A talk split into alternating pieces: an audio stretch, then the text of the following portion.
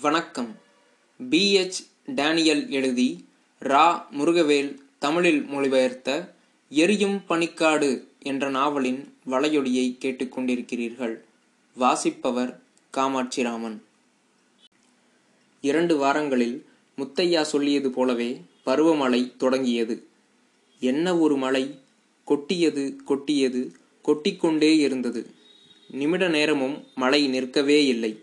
வானம் பொத்துக்கொண்டது போல் மழை கொட்டும். பின்பு சில நிமிடங்கள் சாரல் விழும். பின்பு ஒரு மணி நேரம் கனமழை பொழியும். பிறகு சில நிமிடம் சாரல். ஒரு சில நிமிடங்கள் கூட முழுமையாக மழை நிற்கவே இல்லை. தொடர்ந்து பல நாட்களுக்கு அவர்கள் சூரியனை பார்க்கவே இல்லை. இரவு நேரங்களில் கூரையாக போடப்பட்டிருந்த இரும்பு தகடுகளை உக்கிரமாக தாக்கிய மலைத்துளிகள் எழுப்பிய பேரிரைச்சல் காதையே செவிடாக்கிவிடும் போல தோன்றியது. குளிர் எலும்பு வரை ஊடுருவி பாய்ந்தது. கருப்பனும் வள்ளியும் விடாது பெய்த மழையால் மிகுந்த மனச்சோர்வும் உடற்சோர்வும் அடைந்தனர். மழைக்காலம் இன்னொரு தொல்லையையும் கொண்டு வந்து சேர்த்தது. அதுவரை கண்ணிலேயே படாமல் இருந்த அட்டைகள் எங்கிருந்தோ கூட்டம் கூட்டமாக படையெடுத்து வந்து கால்களிலும் உடல் முழுவதிலும் பரவி இரத்தத்தை உறிஞ்சி எடுக்கத் தொடங்கின. அட்டைக்கடி வலிக்கவில்லை என்றாலும் அது கடித்த இடத்திலிருந்து தொடர்ந்து அட்டை விட்ட பின்பும் பல மணி நேரத்திற்கு ரத்தம் வடிந்து கொண்டிருந்தது. புகையிலை எலும்பிச்சை சோப்பு கலந்து ஒரு பச்சை தயாரித்து வேலைக்கு போவதற்கு முன்பு காலில் தடவிக்கொள்ள வேண்டும் என்று ராமாயி வள்ளிக்கு சொல்லிக் கொடுத்தாள். அது ஓரளவுக்கு அட்டைகளை தடுத்தது என்றாலும் இரண்டு மூன்று அட்டைக்கடி இல்லாமல் ஒரு நாள் கூட கழியவில்லை. ஆண்களும் பெண்களும் குழந்தைகளும் கோடு கோடாக கால்களில் இரத்தம் ஒழுக தெருவில் நடந்து செல்வதை சர்வசாதாரணமாக பார்க்க முடிந்தது. இரத்தம் வழிவதை தடுக்க அவர்கள் கொழுந்து இலையையோ மெல்லிய காகித துண்டுகளையோ அட்டை கடித்த இடத்தில் ஒட்டிக்கொண்டனர் இரத்தம் உறைந்ததும் அது வழிவது நின்றுவிடும். ஆனால் ஓய்வே இல்லாமல் வானத்திலிருந்து சரம் சரமாக விழுந்து கொண்டிருந்த மலைத்துளிகள் நிமிட நேரத்தில் உறைந்த இரத்தத்தை கழுவி போக்கிவிட கடிவாயிலிருந்து திரும்பவும் ரத்தம் வழிய தொடங்கிவிடும். வள்ளிக்கு அட்டைகளை பார்த்தால் பைத்தியமே பிடித்துவிடும். கால்களில் அட்டை ஏறுவதை பார்த்து கொண்டே இருந்தாலும் கூட அதை தட்டிவிடும் துணிச்சல் அவளுக்கு வரவில்லை. ஆனால் பக்கத்தில் வேலை செய்து கொண்டிருந்த மற்ற பெண்கள் அவளுக்கு உதவினர். பல மாதங்கள் கழித்துதான் அவளால் அட்டை பயத்திலிருந்து விடுபட முடிந்தது. விடாது கொட்டிய மலையில் ஊறி குளிரில் விரைத்து போயிருந்த கை கால்கள் இயல்பாக இயங்க மறுத்தன. மரத்துப்போன கைகளைக் கொண்டு அவளால் இலைகளை பறிக்கவே முடியவில்லை. சுற்றியிருந்த கம்பளியால் ஒரு உபயோகமும் இல்லை. மழையிலும் குளிரிலும் காற்றிலும் பற்கள் கிடுகிடுக்க உடல் தன் போக்கில் நடுங்கிக் கொண்டிருந்தது. வேலை முடிந்த பிறகு அறைக்குச் சென்றால் கம்பளியிலிருந்து சொட்டிய நீர் ஒரு நொடியில் தரை முழுவதையும் ஈரமாக்கிவிடும். கொட்டிக்கொண்டிருக்கும் மலையிலிருந்து நேராக அறைக்குள் கால் வைத்ததும் முதல் வேலையாக அடுப்பு தீயில் கம்பளியை உலர வைப்பார்கள். அந்த கம்பளியைத்தான் இரவில் அவர்கள் போர்த்தி கொள்ள வேண்டியதாயிருந்தது. இப்போது இன்னொரு வகையான காய்ச்சல் தலை தூக்கியது. இந்த காய்ச்சலோடு கடுமையான இருமலும் பல நேரங்களில் ரத்தம் கக்குவதும் சேர்ந்து வந்தது. முக்கியமாக கடுமையாக மழை பெய்த நாட்களில் வேலைக்கு போகாமல் வீட்டிலேயே இருக்க வள்ளி விரும்பியிருப்பாள். ஆனால் வெள்ளையன் அவளையும் மற்ற அத்தனை பேரையும் தேயிலை காட்டுக்கு விரட்டியடித்தான். அதைவிட மோசமானது என்னவென்றால் இவ்வளவு பயங்கரமான சூழ்நிலைகளில் வேலை செய்தாலும் கூட அவர்களால் ஒரு நாளைக்கு ஒரு அணா கூட சம்பாதிக்க முடியவில்லை. பயங்கரமான மழை குளிரின் காரணமாக தேயிலை புதர்களில் மிகச் சொற்பமான இலைகளே இருந்தன. மிக திறமையான கொழுந்து கிள்ளுபவர்கள் கூட நான்கைந்து பவுண்டுக்கு மேல் இலையை பறிக்க முடியவில்லை. தொழிலாளர்களில் கால்வாசி பேர் இந்த காய்ச்சலால் பாதிக்கப்பட்டனர். ஏதாவது குழந்தைக்கு இந்த காய்ச்சல் வந்துவிட்டால் அதை மரணத்தின் பிடியிலிருந்து காப்பாற்றவே முடியாது. பாதிக்கப்பட்டவர்களில் மூன்றில் ஒரு பங்கினர் மரணமடைந்தனர். ஜூன் ஜூலை மாதங்கள் முழுவதும் நிமிட நேர இடைவேளையின்றி மழை கொட்டி தீர்த்தது. ஒரு நாள் கூட சூரியன் இருண்ட மேக கூட்டங்களுக்கு பின்னிருந்து வெளியே வரவில்லை. பழனி ஈரோடு கூலிகளுக்கு ஜூன் மாத தொடக்கத்தில் கணக்கு தீர்க்கப்பட்டது. திருநெல்வேலி கூலிகள் மட்டுமே எஸ்டேட்டில் மீதி இருந்தனர் ஜூன் மாதத்தில் தேயிலை புதர்களை கத்தரித்து சமப்படுத்தும் காவாத்து வேலை நடக்கும். எஸ்டேட்டில் தேயிலை வளரும் பகுதிகள் கால் பங்கு வெட்டி சீர்படுத்தப்பட்டது. ஆகஸ்ட் மாதம் வந்ததும் பருவமழையின் சீற்றம் சற்றே தணிந்தது. கார்மேக கூட்டங்களுக்கு பின்னிருந்து சூரியன் மெதுவாக எட்டி பார்க்க தொடங்கியது. முதல் நாள் சூரியனை கண்டதும் வள்ளிக்கு ஆனந்தத்தில் கத்தி கூச்சலிட வேண்டும் போல் தோன்றியது. ஒவ்வொருவரும் மாற்றத்தை உணர்ந்தனர். காலை நேரங்களில் கதகதப்பான சூரிய ஒளியில் முதியவர்களும் பெண்களும் குழந்தைகளும் தங்களை சூடுபடுத்திக் கொண்டனர். இருந்தாலும் ஒரு நாளைக்கு ஒரு முறையாவது மழை கொட்டி தீர்த்தது. இன்னொரு பதினஞ்சு நாளைக்கு இதே மாதிரி வெயில் அடிச்சா நல்லா துளிர் விட்டுரும் வள்ளி ராமாயி வள்ளியிடம் சொன்னாள். இனியும் மழை பெய்யுமாக்கா? மழையை பார்த்தாலே வள்ளிக்கு அடிவயிறு கலங்கியது. ஆமாம் அடுத்த மழைக்காலம் இனிமே தானே இருக்குது ஆனால் அது புரட்டாசி ஐப்பாசி மாதம்தான் வரும். அந்த மழைக்காலம் எத்தனை நாளைக்கு இருக்குங்க்கா அக்டோபர் மாதம் முழுக்க மழை கொட்டி தள்ளுண்டி நவம்பர் மாதம் தொடங்கிட்டா மழை குறைஞ்சிரும். மூணாவது வாரத்தில் மழை கொஞ்சம் கொஞ்சம் தான் பெய்யும். ராமாயி கூந்தலை அள்ளி முடிந்து கொண்டே பதிலளித்தாள். மகிழ்ச்சியும் கும்மாளமுமாக பெரிய காட்டு ஐயா அப்பாவுவின் வீடு களை கட்டியிருந்தது. அது ஒரு சனிக்கிழமை இரவு. அப்பாவுவின் மனைவி திருநெல்வேலியிலிருந்த அவர்களின் கிராமத்துக்கு போயிருந்தாள். எனவே பெரியய்யா களியாட்டத்தில் இறங்கிவிட்டார். டேபிளை சுற்றி தலைமை குமாஸ்தா ஜான்சன் டாக்டர் குரூப் குரங்குமலை தலைமை மாஸ்தா சாமிதாஸ் கழுகுமலையின் தலைமை எழுத்தர் மாணிக்கம் என அவரது நண்பர்கள் உட்கார்ந்திருந்தனர். இரண்டு வறுத்த கோழிகளும் ஏராளமான ரொட்டி துண்டுகளும் ஒரு பாட்டில் விஸ்கியும் நான்கு பாட்டில்கள் பீரும் மேசை மீது பரப்பி வைக்கப்பட்டிருந்தன. மனைவி ஊரில் இல்லாதபோது பாட்டிலோடு உட்கார்ந்து விட்டால் அப்பாவு சுவாரஸ்யமான மனிதராகி விடுவார். அவர் ஆனைமலைக்கு வருவதற்கு முன் சிலோனில் தேயிலை தோட்டங்களில் கொஞ்ச காலம் இருந்திருந்தார். போதை தலைக்கு ஏறும் போதெல்லாம் அங்கு தான் நடத்திய திருவிளையாடல்களை பற்றிய கதைகளை மூட்டை மூட்டையாக அவிழ்த்துவிட தொடங்கிவிடுவார். இந்த ஊர்ல பிராண்டியும் பீரும் நல்லாவே இல்லை. அட்டகாசமான சீம சரக்கு சிலோனை விட்டா வேற எங்கேயுமே கிடைக்காது. அதுவும் கம்மி விலைக்கு கிடைக்கும். ஒவ்வொரு சனிக்கிழமையும் ஒரு ஒயிட் ஹவுஸ் பாட்டில முடிப்பேன். கூட துணைக்கு யார் இருப்பாங்க தெரியுமா? உங்களை மாதிரி கிளடு கெட்டைங்க கிடையாது. அழகான சிங்கள பொண்ணுங்க இருப்பாக இப்போ என்னாச்சு சாரு? இவடையும் நல்லா குட்டிகள் உண்டு இல்லை ஆயிரங்கிலும் பிடிக்க வேண்டியது தானே? என்ன டாக்டர் இப்படி கேட்குறிய இது இந்தியா. சிலோன் இல்லை தெரியும்ல? அங்கே என்ன வேணாலும் செய்யலாம். வேவு பார்க்கறதுக்கு ஊர்க்கார பைய ஒருத்தனும் இருக்க மாட்டான். இது நம்ம ஊர். பிறகு கமாண்டர் இன் சீஃபும் என்னோட அஞ்சு குழந்தைங்களும் வீட்டில் இருக்காங்கிறத மறந்துடாதீங்க. அடி சக்க. அதுக்குள்ளே அஞ்சாவது தயாராகிருச்சா? ஜான்சன் கேட்டார். ஆமாம் நேற்று தான் நான் அஞ்சாவது குழந்தைக்கு அப்பாவாகிட்டேன்னு செய்தி வந்துச்சு. அப்போ இது பர்த்டே பார்ட்டின்னு சொல்லுங்க என்று சொல்லிவிட்டு குரூப் சிரித்தது விக்கல் எடுத்தது போல் கேட்டது. இதை பாருங்கய்யா சிலோனில் நான் பெத்து போட்ட குழந்தைங்கள கணக்கு போட்டா ஒரு டசன் இல்லை ஏழு எட்டு டசன் இருக்கும். அப்பாவு பீறிக்கொண்டார். அத்தனை பேரும் விழுந்து விழுந்து சிரித்தனர். அப்ப எத்தனை புஞ்சாதிக இருந்தாங்க? என்று சாமிதாஸ் கேட்க திரும்பவும் வெடிச்சிரிப்பு எழுந்தது. ஏ முட்டாப்பயலே நிறைய குழந்தைங்க இருக்கணும்னா நிறைய பொஞ்சாதிக இருக்கணும்னா என்ன? அங்கே ஒரு பெரிய மேஸ்திரிக்கு மூணு பொஞ்சாதி இருக்காங்க. ஒவ்வொரு வார கடைசியிலும் எனக்கு துணையா அவன் இளைய சம்சாரத்தையும் வறுத்த கோழிக்கறியும் ஒரு பிராந்தி பாட்டிலோட அனுப்புவான். இன்னொரு மேஸ்திரியோட பொண்ணு இருக்கா. நான் எப்போ கூப்பிட்டு அனுப்புனாலும் உடனே வருவா. அவ எப்படி சமைப்பா தெரியுமா?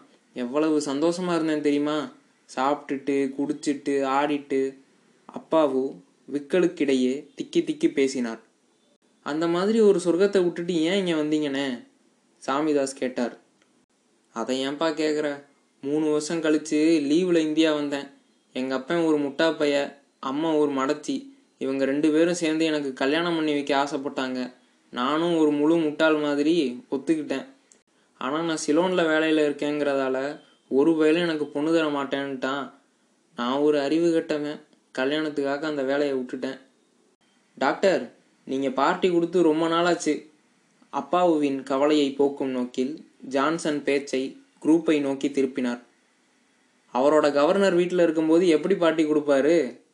சொல்லிவிட்டு அப்பாவு பீறி சிரித்தார். மனைவிக்கு தான் பயப்படுவது கோடிட்டு காட்டப்படுவதை கேட்டு குரூப்புக்கு கோபம் தலைக்கேறியது. டிசம்பர் மாதம் பதினஞ்சாம் தேதி சனி ஆழ்ச்ச என் வீட்டில் பார்ட்டி. அவட வந்து பாருங்க யார் கவர்னர்னு நோக்கான் அப்பாவு குலுங்கி குலுங்கி சிரித்தபடி நம்ம டாக்டர் வறுத்த மாட்டுக்கறியும் தீயில மாட்டின பன்னிக்கறியும் தருவார். இல்லையா டாக்டர்? டாக்டரை வீட்டை விட்டு துரத்தணும்னு நினைக்கிறீங்களா? ஜான்சன் கேட்டான். ஏன் திருமதி குரூப் இவ்வளவு ஆச்சாரத்தோட இருக்காங்க? மாணிக்கம் இந்த கேள்வியை கேட்கும்போது முகத்தை மிகவும் அப்பாவித்தனமாக வைத்து கொண்டிருந்தான். யோ ஆச்சாரமாவது கீச்சாரமாவது அதெல்லாம் ஒன்றும் இல்லை. என்ட வீட்டு டின்னருக்கு வரணும். வந்த பின்னிட்டு யார் கவர்னர்னு நோக்கிக்கோ. கேலி கிண்டலை பொருட்படுத்தாது தீவிரமாக பதிலளித்தார் குரூப் சரிப்பா பதினஞ்சாம் தேதி சனிக்கிழமை அண்ணன் குரூப் வீட்டில் நாமெல்லாம் சந்திக்கிறோம். அப்பாவு விவாதத்தை முடித்து வைத்தார். இரவு நெடுநேரம் வரை அவர்கள் தின்று கொண்டும் குடித்து கொண்டும் இருந்தார்கள். எல்லோரும் வீட்டுக்கு போகவே முடியாத அளவுக்கு போதையில் இருந்ததால் அப்பாவு அவர்கள் அங்கேயே படுக்க ஏற்பாடு செய்தார். காலையில் மூடுபனி படலங்களுக்கு பின்னிருந்து சோம்பலாக தலைகாட்டிய சூரியன் அவர்கள் அப்பாவுவின் வீட்டில் குரட்டை விட்டு உறங்கிக் கொண்டிருப்பதைக் கண்டது. ஒரு வழியாக டிசம்பர் மாதம் வந்தது. இனி மழையும் அட்டைகளும் சில மாதங்களுக்கு வராது என்று வள்ளி நிம்மதி பெருமூச்சு விட்டாள். மழைக்காலம் கடந்து விட்டதும் பண்டிகை நெருங்கிக் கொண்டிருப்பதும் எல்லோருக்குமே மகிழ்ச்சியை அளித்தது. மலைகளே பொங்கி வருவது போல தேயிலைச் செடிகளிலிருந்து இலைகள் துளிர்த்திருந்தன அவர்கள் காலையில் வெகு சீக்கிரமே வேலைக்கு போக வேண்டியிருந்தது. தேயிலைச் செடிகள் முழுவதும் துளிர்த்திருந்த ஏராளமான கொழுந்துகளை பெண் கூலிகளால் மட்டும் பறிக்க முடியவில்லை என்பதால் ஆண் கூலிகளும் கூட கொழுந்துகளில் அனுப்பப்பட்டனர். ஆனால் பதினைந்து நாட்களுக்கு பிறகு பனி பொழிய தொடங்கியது. பனித்துளிகளின் காரணமாக இலைகள் கணிசமாக குறைந்து போயின. இன்னும் ஒரு வாரத்துக்கு தான் கொழுந்து துளிர்த்து வரும். பண்டிகைகள் நெருங்கிருச்சுன்னா எதிர்த்தாப்புல என்ன இருக்குதுன்னே தெரியாத அளவுக்கு பனி பெய்யும். செடியில் இருக்கிற இலையெல்லாம் கருகி போயிருந்தா பண்டிகைகளுக்கு பிறகு தான் திருநெல்வேலி கூலிக்காரர்களுக்கு கணக்கு தீர்த்துருவாங்க இந்த வருஷம் நாங்கள் ஊருக்கு போகிற அளவுக்கு பணம் கிடச்சிருக்கும்னு எங்கள் வீட்டுக்கார் சொல்கிறாங்க எஸ்டேட்டுக்கு வந்து மூணு வருஷம் ஆச்சுதா.